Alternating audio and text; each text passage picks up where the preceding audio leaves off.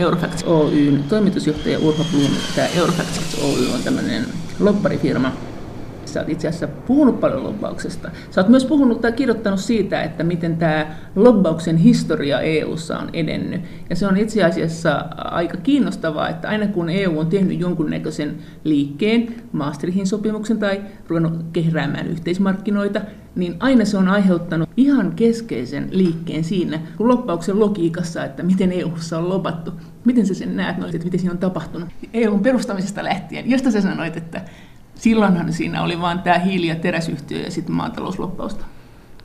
Ja atomienergiayhteisö, eli energia, maatalous, hiili- ja terästeollisuus, mutta kun aikaa on mennyt ja sisämarkkinat on kehittyneet, niin sääntelystä on tullut yhä monimutkaisempaa, päätöksentekotasoja on tullut lisää. Suomi on mennyt mukaan Euroopan unioniin ja yhteisöihin, eli voidaan sanoa, että kunnalliselta tai paikalliselta tasolle tänne eduskunnan tasolle, kansalliselle tasolle ja siitä sitten alueelliselle, kansainväliselle tasolle, eli Eurooppaan ja sitten on vielä nämä maailmanmarkkinat.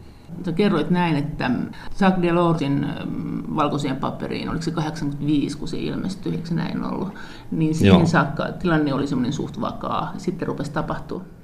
No komissio Delorin johdolla pyysi noin, oliko se nyt kaksisataa, tästä on vähän aikaa kuten kirjoitin, mutta noin, noin kaksisataa eri ehdotusta teollisuuden aloja ja yritysjohtajia kontribuoimaan tähän valkoiseen kirjaan. Joka oli tämä... mikä? Se oli semmoinen yrittäjyyttä ja kaupankäyntiä E U:hun, koska Aasia ja Kiina on uhkaavia, että nyt sisämarkkinoihin lisää voimaa. Eikö se tämmöinen ollut?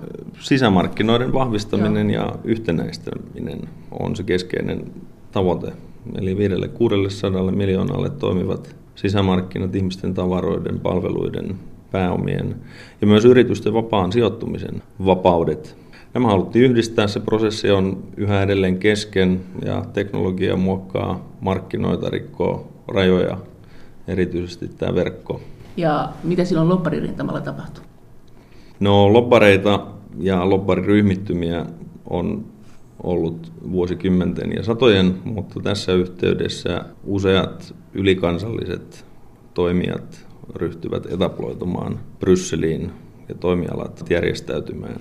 Eli heitä ruvettiin kuuntelemaan. Heillä, he, eikö se ollut näin, että siihen saakka he oli sitä mieltä, että hoidetaan homma kansallisesti, mutta siinä vaiheessa, kun sitä sisämarkkinaa ruvettiin rukkaan, niin siinä vaiheessa jo tuli tämmöinen herätys?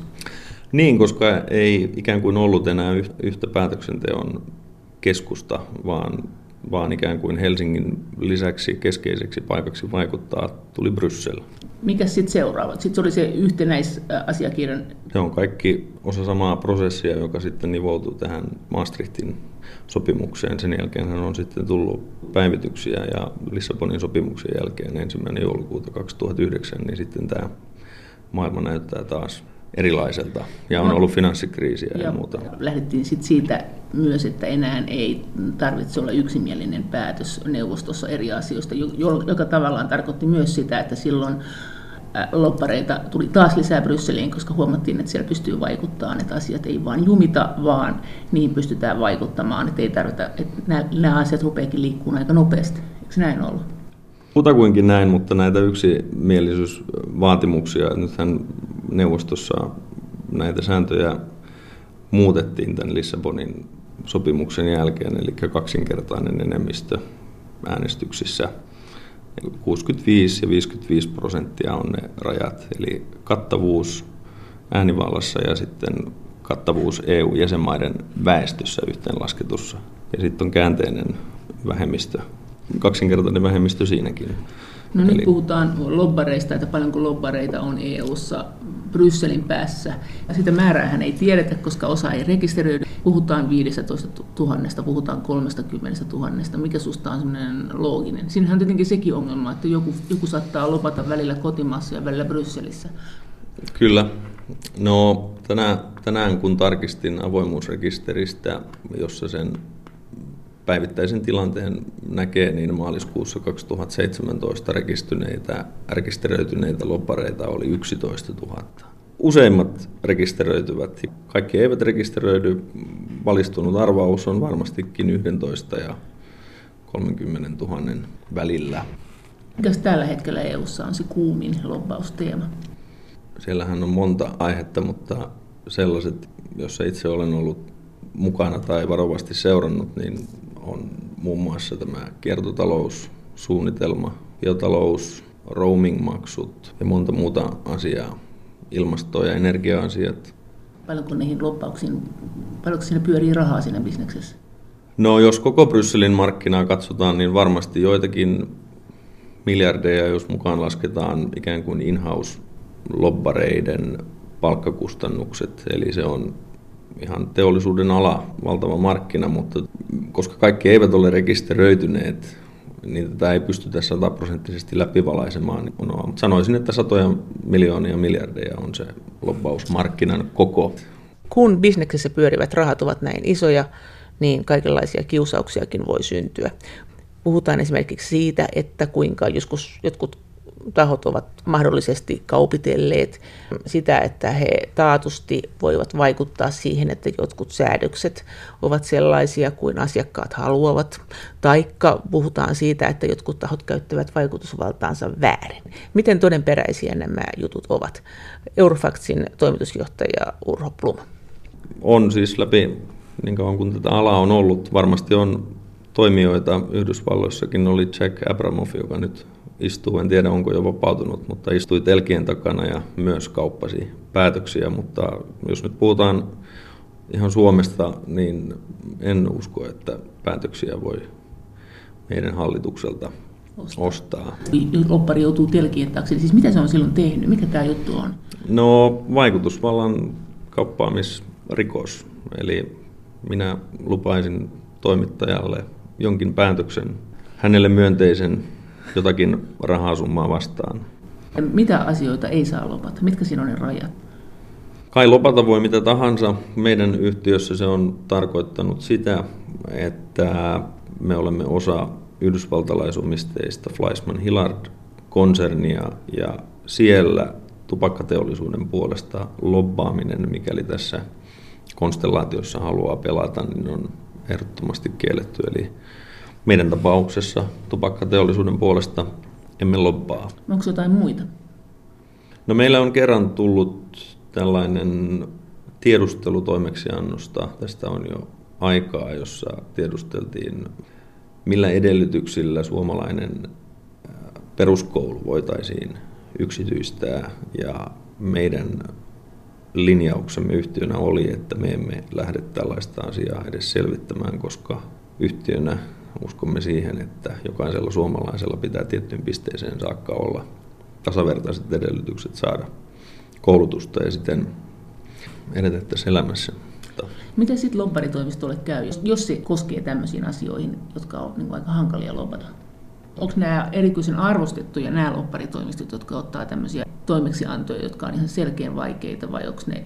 No haastavat toimeksiannot aina kasvattavat totta kai, ja, mutta se riippuu tapauksesta. On hyvin vaikea sanoa etukäteen, että mikä toimeksianto tuo prestiisiä ja mikä ei. Mitä esimerkiksi teidän firma lobbaa tällä hetkellä Brysseliin?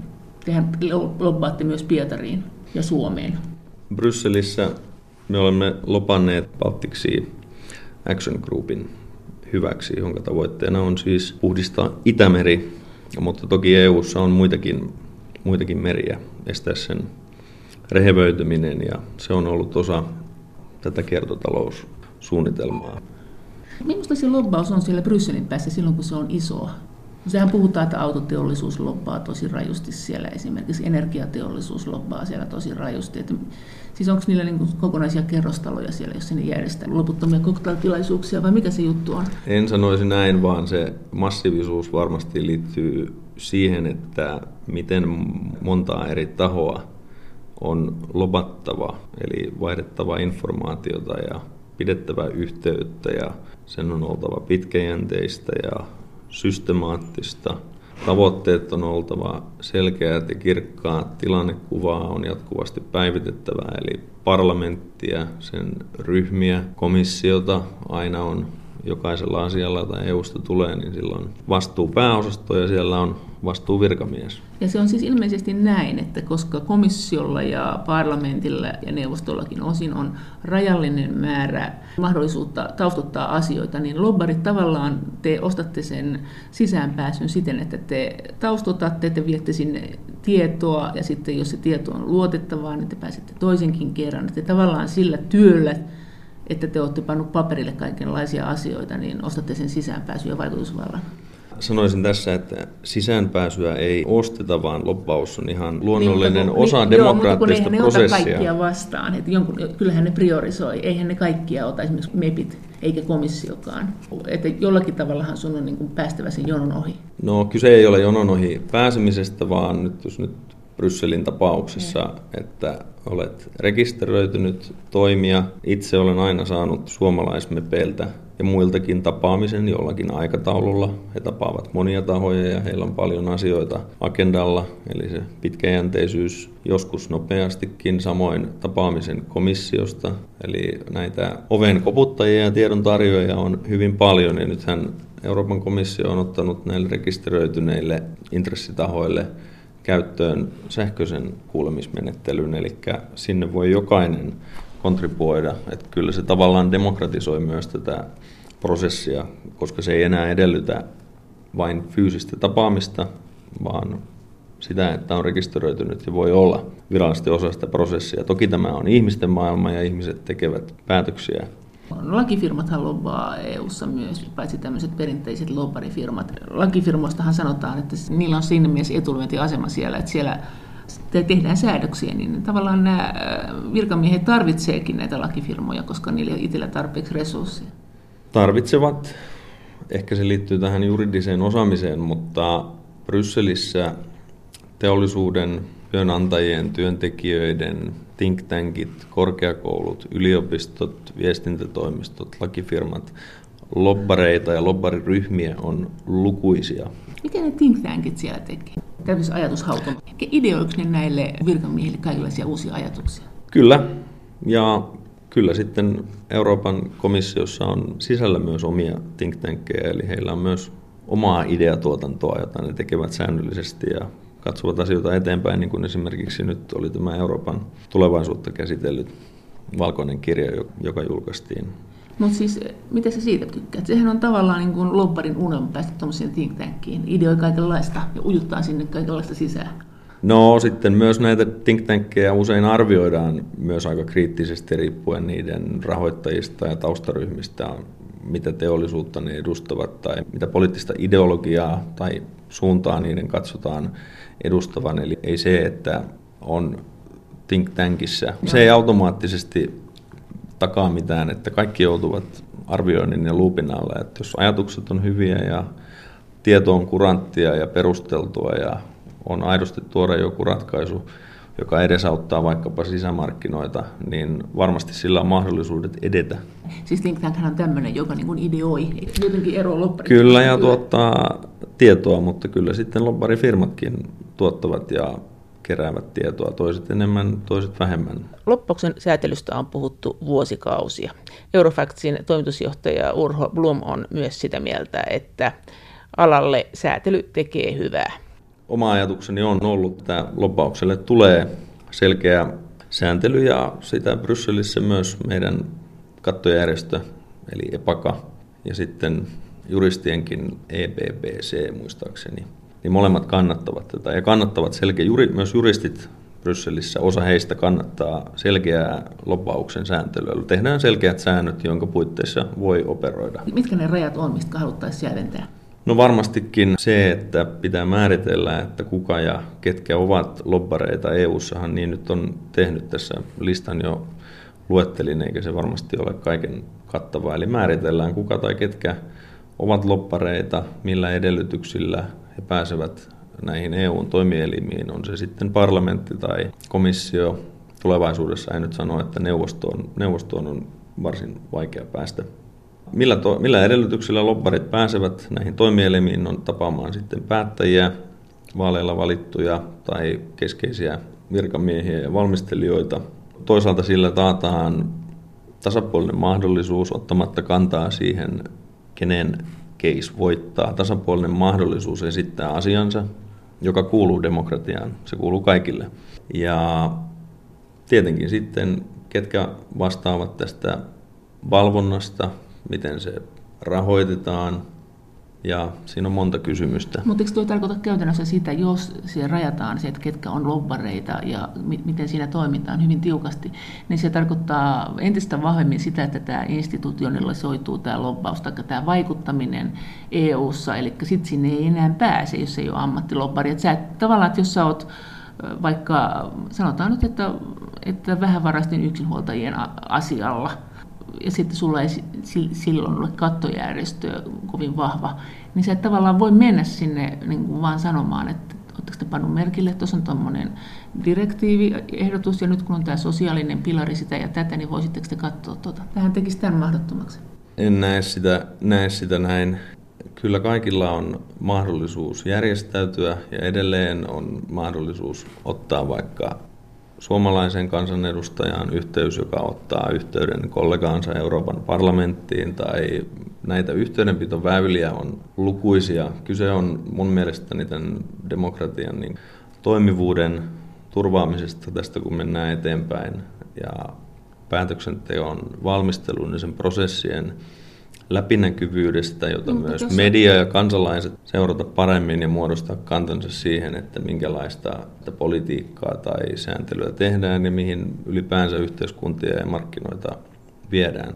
Miten sä sitten näet sen, että keiden ääni siellä kuuluu parhaiten? Mitkä on isoimmat niin kuin lobbausjärjestöt ja keiden ääni heikoiten Brysselissä? No, internetteollisuus on yksi. Ja joka ajaa mitä? No sillähän on moninaisia etuja ajettavanaan, mutta jos nyt katsotaan, että Google, Netflix, Amazon, verkkokaupan käynti, tietosuojakysymykset, finanssiala, johon liittyy paljon transaktioita, näitä on vaikka kuinka. Niin ne on isosti vai? Onhan isosti. Energiateollisuus on iso. Sitten on, kyllä meidän E K:kin teki erittäin hyvän rekrytoinnin komissiosta. Niin. Ja silläkin Taneli Lahti tuli sieltä komissiosta E K:n Brysselin mieheksi tullut. Kyllä, ja varmasti se, se oli minusta heiltä oiva rekrytointi. En, en itse herrasmiestä tunne, mutta olen kuullut osaamisestaan paljon. Ja mit ketkä sitten jää heikoille? Sä sanoit, että energiateollisuus pärjää, nettiteollisuus on siellä isosti, mutta kenen ääni jää kuulumatta? Tämmöisessä ulkopuolisessa lobbauksessa, että sitten se on siitä kiinni, että suostuuko parlamentti tai komissio muistaa heidän etujaan. Kun tässä puhuttiin viime ohjelmassa köyhyydestä E U:ssa, ja siellä, oli aika, siellä on kahdeksankymmentä miljoonaa köyhää tai syrjäytymisuhan alla olevaa ihmistä. Siellä on joka neljäs lapsi tässä tilassa. Se nyt on tämä sosiaalinen pilari. Siellä ei näe semmoista kuhinaa sen asian ympärillä. Joo, se on, sanoisin näin, että heidän edunvalvojiaan on varmasti vähemmän keskimäärin kuin teollisuuden edunvalvojia. No näkyykö se susta päätöksissä? No mä en ole sellaisilla aloilla ehkä työskentele, jossa suoraan, jos nyt vaikka rinnastetaan energiateollisuutta tai köyhyyttä tai muuta, niin ovatko ne suoraan rinnasteisia toisiinsa, niin on ehkä vähän haastavaa. No ketä sitten finanssimaailman lobbaa? Nyt on pankkiunioni ja sanotaan, että siellä on finanssimaailman lobbarit isosti paikalla. Mitä ne lobbaa siellä nyt tällä hetkellä?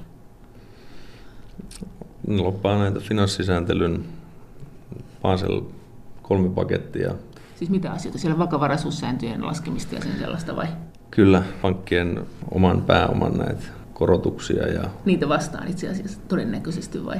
Niin, ja tämän talletus- ja sijoitustoiminnan eriyttämistä. Ja siis et sitten puolesta vai sen vastaan? No oletan, minulla ei nyt ole sen alan toimeksiantajia, mutta oletan, että saattaa olla, että lobbaavat vastaan.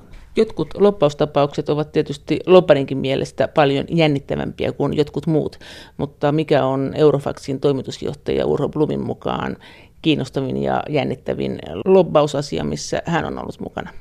No minusta tämä Itämeri-case oli todella mielenkiintoinen osana tätä kiertotaloussuunnitelmaa, koska se oli tietyllä tavalla historiallinen, koska komissio sai varapuheenjohtajan Jyrki Kataisesta, joka tuli Suomesta, ja sitten oli parlamentin oma-aloitemietintö, jossa päävastuullinen meppi tuli Suomesta, ja hän oli oli Sirpa Pietikäinen, joka on siis pitkään profiloitunut ympäristö- ja näissä asioissa, niin Katainen ryhtyi tukemaan ja on edelleen ajanut tätä kiertotalousteemaa, samoin Pietikäinen, ja pyrkineet sitä aktiivisesti nostamaan esille, ja se ei ole pelkästään P S A G:n tai Itämeren etu, vaan myös Suomen etu. Miten se, kun sä meet sinne Brysseliin, jos sä nyt meet sinne Brysseliin, niin miten sä rupeat touhumaan, miten sä saat sieltä sen, se, se ei ole itsestään selvää, että saa sen ajan MEPin tai komission tai jonkun kanssa, että miten siinä toimitaan ja kuinka pitkän ajan sä saat? Yleensä ne vaihtelevat viidestätoista minuutista tuntiin, riippuen ajankohdasta, mutta yleensä matkaa pitää tietysti valmistella ja yrittää niille päiville tai yhdelle päivälle, jolloin on paikan päällä, niin sopia sitten mahdollisimman monta tapaamista ja kontaktoida hyvissä ajoin etukäteen kyseiset tahot. Miten pitää toimia? Onhan tuo aika muista, että sä menet jonkun ventuvieraan ihmisen luokse ja rupeat puhumaan sen kanssa niin kuin Itämeren puhdistuksesta viisitoista minuuttia ja sitten sanot, että heippa. Mun mielestäni ihan olemalla oma itsensä ja ikään kuin osoittaa sen kunnioituksensa vaaleilla valittua päättäjää kohtaan. Ei se, ei se tarkoita mitään nuoleskelua, ja toisaalta he työskentelevät parlamentissa, jossa on monia muita lobbareita, useita kansallisuuksia. He ovat tottuneita siihen, että, että heitä lobataan. Heillä voi yleisesti, toiset mepit ovat kriittisempiä lobbareita kohtaan ylipäänsä kuin toiset asiasta riippuen, ja perinteisesti oikeistopuolueet ovat ikään kuin, jos nyt vasemmalle kallellaan olevia, niin perinteisesti ovat olleet suopeampia, mutta se on ihan meppikohtaista. Mun mielestä sillä, että on avoin ja asiallinen, pärjää pitkälle ja valmistautunut. Ja sitten tarjoaa niitä ratkaisuja. Nimenomaan. No, että pitää pystyä argumentoimaan, täytyy olla sitä substanssia. Siis ei saa mennä niin kuin vinkumaan, että on tämmöistä kauheaa, tee jotakin, tee jotakin, vaan sul, sä lähet sillä, että tässä olisi sulle ratkaisu tähän ongelmaan, jota olet varmaan miettinyt. Niin, ja sanoisin, että yksi ratkaisuvaihtoehto, eli se on sitä politiikkaa sitten, mikä ratkaisu tai millä ratkaisuilla joku ongelma. Sä oot sanonut, että tämä lobbaus-sana on itse asiassa vanha sana. Mikä tämän historia on? Lobby viittaa parlamentin eteisaulaan ja sitten Washingtonissa Willard Hotelin aulaa, mutta kyllä jos nyt puhutaan, että miten tämä päätöksenteko ja arkkitehtuuri, että parlamentin aulaan, missä päätöksiä tehdään. Ja siellä sitten näiden valittujen edustajien, päättäjien kokousten jälkeen, niin sitten nämä lobbarit kävivät näitä käytäväkeskusteluja, taustattivat. Se on ollut aikanaan ja edelleenkin ihan ajan käyttö- ja tehokkuuskysymys, eli kaikilla meillä ei ole aikaa, emmekä me kaikki voi seurata näitä yhteiskunnan asioita, eli sitten me olemme palkanneet tai valinneet omia edunvalvojamme hoitamaan asioita. Mihin vuosiin sä nyt viittaat Washingtonissa ja tuhatkahdeksansataa-tuhatyhdeksänsataaluvun taitteessa? Niin. Ja sittenhän sä oot sanonut näinkin, että Machiavellikin, tämä italialainen, joka vallankäytöstä on kirjoittanut aika kyynisiä ja teräviä tekstejä, niin hänhän oli myös tavallaan lobbari. Näin sä oot sanonut.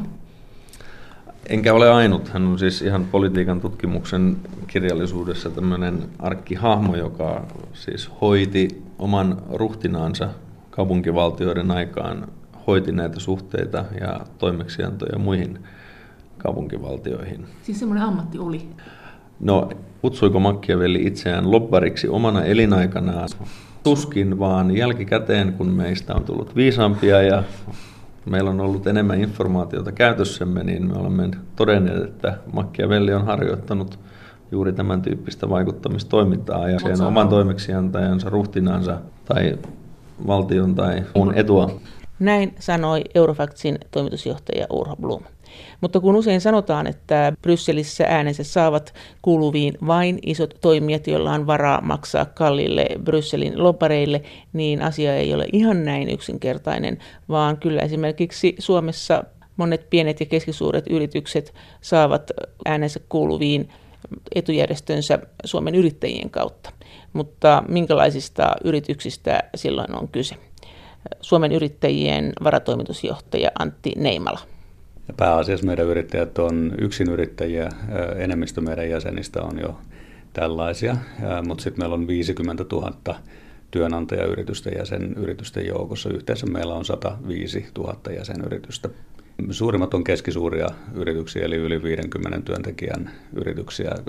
Suuria yrityksiä meillä ei ole ollenkaan, eli yli kahden ja puolen sadan työntekijän yrityksiin. Mikroyritykset on meille tyypillisiä, niissä taas on alle kymmenen työntekijää, mutta kuitenkin palkattuja ulkopuolisia työntekijöitä. Miten Aalto vastaa aina tämmöiset pienet yrittäjät on näissä lobbausmarkkinoilla E U:ssa? Tuntuu siltä, että siellä on, aina kun puhutaan, että kun lobataan, niin siellä puhutaan niistä suurista yrityksistä, Google, Facebook, energia-alan yritykset, autoteollisuus, jotka tulee sinne isosti ja ilmeisesti isolla rahalla. No näin, niillä on resursseja tehdä sitä lobbausta suoraan omien tavoitteittensa edistämiseksi ja saavuttamiseksi siinä päätöksentekojärjestelmässä, mutta meidän etu on se, että lobbauksen kohteet, eli Euroopan parlamentin jäsenet ja neuvostossa jäsenmaat tietää, että me ollaan edustuksellinen toimija. Meidän takana Suomessa on se mainittu yli satatuhatta yrittäjää ja yritystä, ja Eurooppa-tasolla me ollaan osa Euroopan P K-yritysjärjestöä, jolla taas on takanaan kaksitoista miljoonaa eurooppalaista P K-yritystä, ja se antaa sellaista luotettavuutta ja uskottavuutta, jota ehkä näiltä yksittäisiltä isoiltakin toimijoilta puuttuu. Miten tämmöinen lobbausjärjestö kuin teille, joka puhuu näin monen yrittäjän suulla, joten edut on osin keskenään ristiriitaisia, niin tavallaan mitä vastaan te lobbaatte? Lobbaatteko te pienten yrittäjien puolesta niin kuin suuria yrittäjiä vastaan, koska kuitenkin markkinoillahan on kilpailua. Markkinoilla on kilpailua joo, mutta aika harvoin me joudutaan sellaiseen tilanteeseen, jossa edut pienten ja suurten yritysten välillä olisi suorastaan ristiriidassa. Et enemmän se on sitä, että kun ajatellaan pienimpien yritysten olosuhteita, niin ongelmaksi muodostuu se, että sääntelyä tulee koko ajan paljon. No silloinhan se on jo ristiriitasta, että silloinhan tavallaan se, että jos suuret yritykset lobbaa sääntelyä, niin se tarkoittaa sitä, että se on pois pieniltä markkinoilla. Joo, joo. Toki se on näin. Siis yksi ihan keskeinen sääntelyn lähde on se, että erilaiset toimialajärjestöt ja yritykset yksittäisetkin käy esittämässä lisäsääntelyä. Jota he pystyvät toteuttamaan, jota muut ei. Näin on juuri siis absoluuttisesti. Se sääntely, jota tulee, tuottaa helposti uusia kustannuksia. Jos sitä miettii, sitä kustannusta suhteuttaa yritysten kokoon, niin se on monikymmenkertainen se sääntelykustannus, joka syntyy pienimmille yrityksille verrattuna suuriin. Ja tästä siis voi esittää tuommoisen väitteen, että, että suuret yritykset tarkoituksellisesti aiheuttaa pienille kustannuksia ja pelaa niitä pois markkinoilta, mutta isossa kuvassa se ei onneksi mene ihan noin, vaan kaikki yritykset haluaisivat, että eurooppalainen toimintaympäristö on mahdollisimman järkevä, tehokas, virtaviivainen ja kannustaa yritystoimintaan. Miten mieltä sä oot lobbauksen hinnasta? Lobbauspäivä maksaa paljon. Aina. No se on varmaan tuhannesta eurosta ylöspäin ja päivässä nyt ei vielä paljon lobata, että jos on joku semmoinen tarve, jota pitää vakavasti lähteä hoitamaan suhteessa eurooppalaisiin päätöksentekijöihin. Puhutaan komissiosta, Euroopan parlamentista ja neuvostoista, joka on toinen varsinainen lainsäätäjä, niin kyllähän se on todella iso työ. Pitää tehdä pohjatyöt kunnolla, pitää tavata oikeita ihmisiä, pitää tehdä jälkianalyysit riittävällä tasolla ja silloin yhdellä päivällä tai yhdellä viikollakaan ei päästä vielä juuri mihinkään. Että Eli kyllä, kyllä se on, jos sulla on joku oman yhden yrityksen joku erityistarve, niin yksin lähteä sinne on vaikeaa. Yksin lähteminen on vaikeaa, siitä ei pääse yhtään mihinkään, mutta en, en sano, että se olisi aina väärä vaihtoehto, jos on hyvin erityislaatuinen etu valvottavana, niin voi olla järkevää, että ottaa yksittäinenkin yritys lobbaustoimiston sitä etua hoitamaan. Miten te lobbaatte eniten? Mm, no me, meidän ö, lobattavat edut liittyy siihen, että miten yrittäjyyttä yleisesti ottaen säännellään. No, julkisten hankintojen sääntely, joka on jo jokin vuosi sitten E U-tasolla päätetty, oli meille iso projekti hoidettavaksi, koska jo Suomessa julkisten hankintojen arvo on kolmekymmentäseitsemän miljardia euroa vuosittain ja se on pienten yritysten kannalta todella iso kysymys, että miten julkiset organisaatiot tekee omat hankintansa. Miten teille kävi? Nythän kun katsoo ainakin tätä sosiaalipuolta, niin siellähän nämä suuret kansainväliset yritykset tuntuu ottavan aika ison osan markkinoilta. Että onko tämä taistelu vielä kesken tai miten sä niin kuin näet, että mikä tämä tilanne nyt on? Julkisten hankintojen sääntely onnistui erinomaisesti monella, monella tavalla, esimerkiksi niin, että se oli Euroopan parlamentti, joka päätti erinomaisella tavalla sen yhdessä tietysti neuvoston kanssa, mutta parlamentista lähti aloite siitä, että, että hankintojen osiin jakaminen tulee pääsäännöksi eurooppalaisessa lainsäädännössä. Se ei ole ähm, kova menettelytapasäännös, mutta äh, ihan selvä signaali eurooppalaiselta lainsäätäjältä tuli jäsenvaltioiden suuntaan, ja se signaali oli se, että, että jakakaa hankinnat sellaisiin osiin, että pienetkin yritykset pääsee tarjoamaan. Mutta siis tämä oli yksi esimerkki siitä, että me tehtiin valtavasti töitä sen julkisten hankintojen sääntelyjärjestelmän uudistamiseksi niin E U-tasolla kuin sen jälkeen tässä kansallisessa voimaansaattamisvaiheessa. seitsemänkymmentä prosenttia yrityksiä koskevasta sääntelystä teidän mukaan tulee E U:sta tällä hetkellä. Joo, se on näppituntumaa. Joku aika sitten oli tilaisuus, jossa puhuttiin lobbaamisesta. Se puhui tämmöisestä kuin amusement-sirkuksesta. Mikä se on? Ähm, jo, Euroopan parlamentissahan on semmoinen jännä ja hienokin piirre, että kaikki seitsemänsataaviisikymmentäyksi parlamentin jäsentä saavat tehdä muutosehdotuksia komission lakiesityksiin. Ja sitä luonnehdin sirkukseksi, muutosesitysten sirkukseksi, ja otin esimerkiksi semmoisen tilanteen, jossa itse olin aika vahvasti mukana, ja se oli tämä julkisten hankintojen sääntelyuudistus.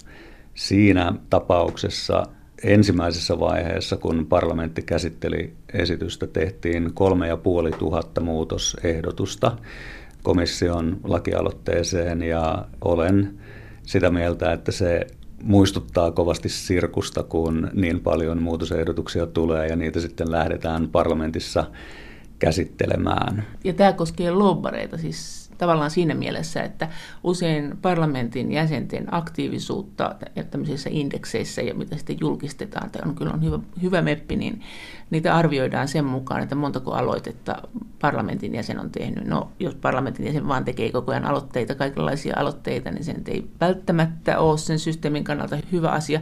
Mutta sitten taas toisaalta, niin tämmöinen meppi, joka haluaa tehdä ja pätevöityä monin aloittein, niin hän varmaan mielellään ottaa lobbareilta vastaan kaikenlaisia ideoita, että mitä vielä voisi tehdä. No siinä, se, kun keskustellaan siitä, että mikä on hyvä lobbari ja mikä on huono lobbari, niin hyvän lobbarin täytyy tietysti tunnistaa se, että kenen kanssa on tehokkainta tehdä parlamentin puolella yhteistyötä. Ja parlamentin jäsenillä on omia erikoistumisen alueitaan, ja niistä pitää olla selvillä. Ja sellaisia meppejä on syytä lähestyä, jotka on sen oman asian, lobattavan asian kannalta niitä kaikkein keskeisimpiä. Ja halukkaita tekee näitä aloitteita tämän lainsäädännön muuttamiseksi tai jotain ideoita sinne tukkimaan tai ehdottamaan.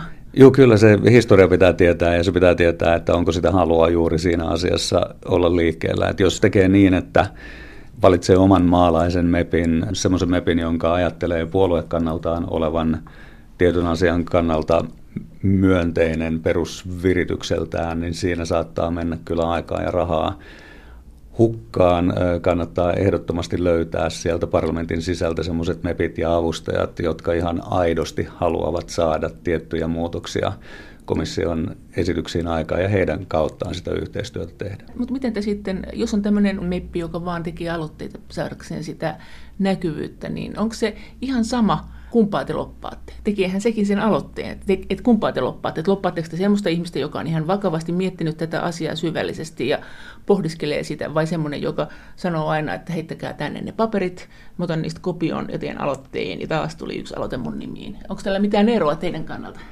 On sillä meidän kannalta aika iso, iso ero siellä parlamentin sisällä. Arvostetaan tiettyjä parlamentin jäseniä, joilla on kokemusta siitä kysymyksestä, jota ollaan kulloinkin viemässä eteenpäin. Parlamentissa itse asiassa on sellainen jännä järjestelmä, että siellä voi aidosti erikoistua joihinkin tiettyihin kysymyksiin, ja jos olet tällaisen arvostetun, meritoituneen jonkin asian erityisosaajan kanssa tekemisissä, niin kyllä sellaiseen muutosehdotukseen suhtaudutaan parlamentin sisällä eri tavalla kuin siihen, että se tulee ensimmäisen kauden edustajalta, joka ei esimerkiksi ole lainkaan semmoista valiokuntaa lähelläkään, jossa sitä asiaa käsitellään.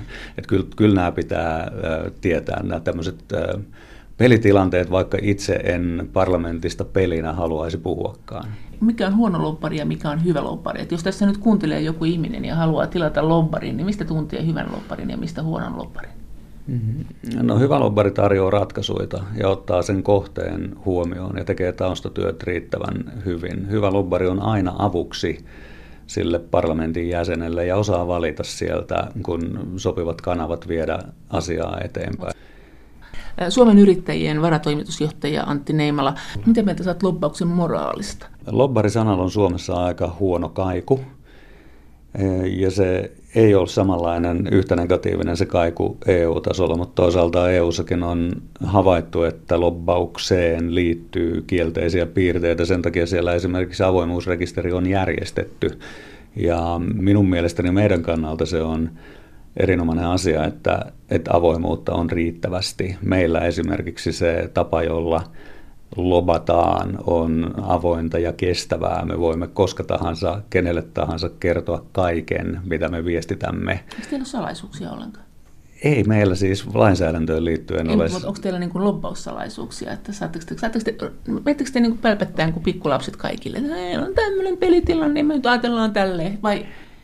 No, Okei, okay, joo, no hyvä. Jos tuota kutsutaan salaisuudeksi, niin tietenkin me halutaan olla ihan kärkipäässä tietoisia siitä, että, että missä joku lainsäädäntöhanke kulloinkin menee. Ja jos me tiedetään, että asiassa on voimakkaita vastakkaisia intressejä, niin kuin monesti on, niin eihän me nyt niin tehdä, että me otetaan välittömästi yhteyttä sellaisiin tahoihin, jotka ajaa meille vastakkaisia tavoitteita ja kerrotaan, että nyt niitä kannattaisi ryhdistäytyä ja hoitaa omaa, omaa asiaansa. Mutta tätä minä en kyllä kutsu mitenkään hämäräperäiseksi puuhaksi, vaan se on ihan normaalia toimintaa, että kerätään erilaisia käsityksiä, kerätään faktoja, asiallisesti ihan todellisia eikä vaihtoehtoisia faktoja. Sen jälkeen analysoidaan ne rauhallisesti, harkitaan ne vaihtoehdot, joiden mukaan mennään eteenpäin ja sitten tehdään päätöksiä. Se, se on avointa ja siinä lobbarit voivat olla erinomaisen suureksi avuksi, mutta siihen pitää suhtautua tietysti siihen työhön nöyrästi eikä olla väkisin julistamassa omia tavoitteitaan ja vaihtoehtojaan. Mikä on mustaa lobbausta? Sanoit, että siinä on kuitenkin niin sellaisia asioita, että on syytä säädellä. Voitko kertoa jotakin esimerkkejä, mitä on tapahtunut? Mitä... No sellaista kuulee tietysti vieläkin jonkin verran, että, että jotkut parlamentin jäsenet on voinut ottaa suoraan sellaisenaan joidenkin lobbareiden aineistoja ja kirjoittaa ne muutosesitysten muotoon. Ja, Onko ja... se väärin? No se on aika kritiikitöntä toimintaa, että eihän se ole Euroopan parlamentin jäsenten tehtävä ottaa kritiikittömästi minkään tahon omia kannanottoja vastaan ja viedä niitä lainsäätäjän vastuulla eteenpäin. Et siinä se lainsäätäjän vastuu on aika kova ja parlamentin jäsenen oma vastuu arvioida, että mitä asiaa hän nyt on ajamassa siellä parlamentin sisällä. Eisiin.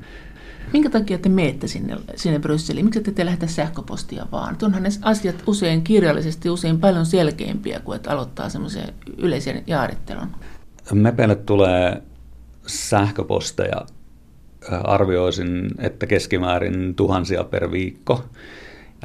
Jos ja kun haluaa saada asioita aikaiseksi, niin siihen liittyy vuorovaikutus ja siihen liittyy henkilökohtaiset kontaktit, siihen liittyy mahdollisuus esittää kommentteja ja kysymyksiä, ja se onnistuu kyllä kun naamatusten tapaamalla merkittävästi paremmin kuin niin, että lähettää summamutikassa sähköpostiviestejä tai ei edes summamutikassa, vaan voi lähettää tietysti niin kuin hyvinkin tarkkaan valikoiden ja harkitun, harkiten sähköpostiviestejä, mutta mä sanoisin, että että molempia tarvitaan, tarvitaan henkilökohtaisia kontakteja. Sen vastaanottajan pitää tietää, että mistä se sähköposti on peräisin ja sen, sen jälkeen sit suhtaudutaan kaikella vakavuudella siihen, että mikä se viesti on. Mikä sun mielestä se on se raja? Sä sanoit tuossa äsken, että ei ole oikein, jos meppi ottaa, tekee oma aloitemietinnön, jossa näkyy lobbarin ääni tai kaikki on nähnyt suunnilleen sen lobbarin paperitkin ehkä, jotka on suunnilleen samanlaiset.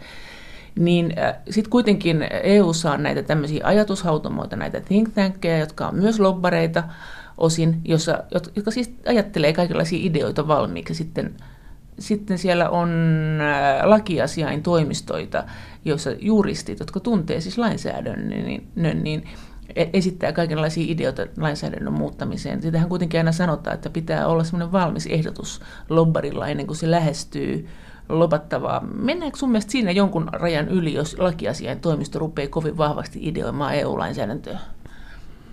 No, mä itse suhtaudun enemmän sillä lailla, että että vaikka meillä on oma rooli konkreettisissa vireillä olevissa hankkeissa siinä, että pitää käydä kertomassa, että, että miten ne suunnitellut ja vireillä olevat, siis liikkeellä vahvasti olevat ähm, lainsäädäntöasiat vaikuttaa pieniin yrityksiin ympäri Eurooppaa. Että meillä on tämmöinen tietynlainen kun vaikutusarvioinninkin tuen rooli, niin eihän se pelkästään siihen rajoitu, vaan meillä on aika vahvoja käsityksiä siitä, että miten E U-lainsäädäntöä noin ylipäänsä pitäisi muuttaa.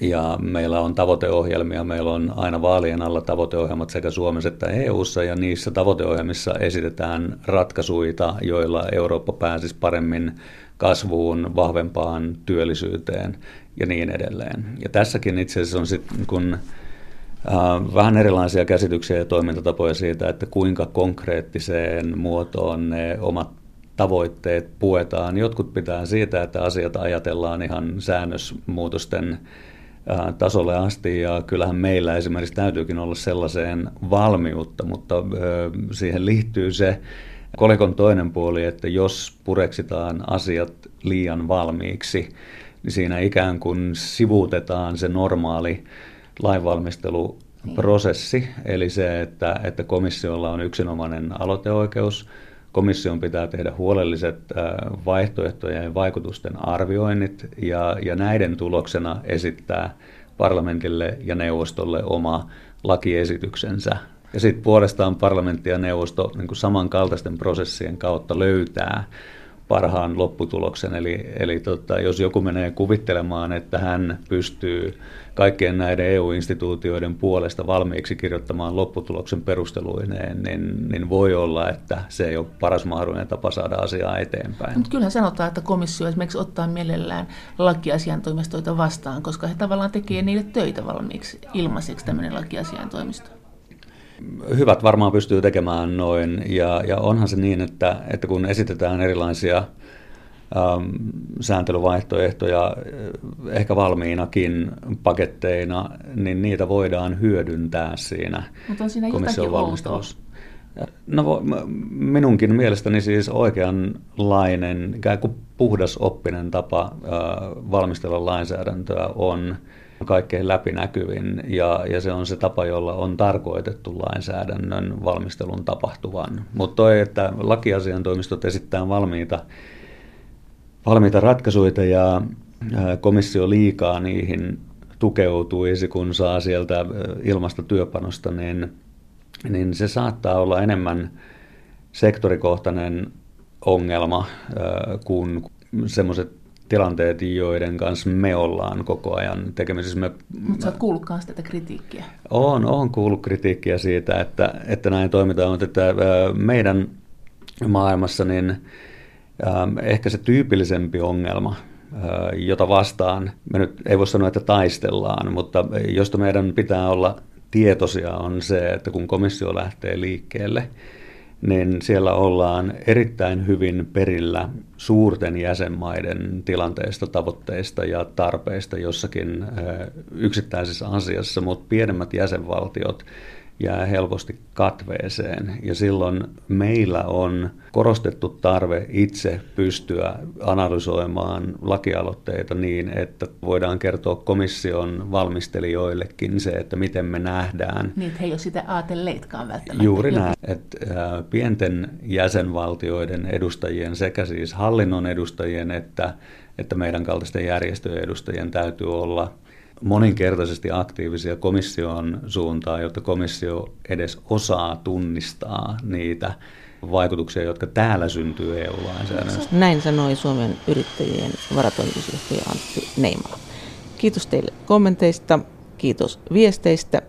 Kaikki viestit ovat aina erittäin lämpimästi tervetulleita ja niitä voi lähettää sähköpostiosoitteeseen maija piste elonheimo ät yle piste fi ja sen lisäksi me voimme yhdessä keskustella ohjelman lähetysaikaan näistä E U-teemoista kanavan lähetysikkunassa.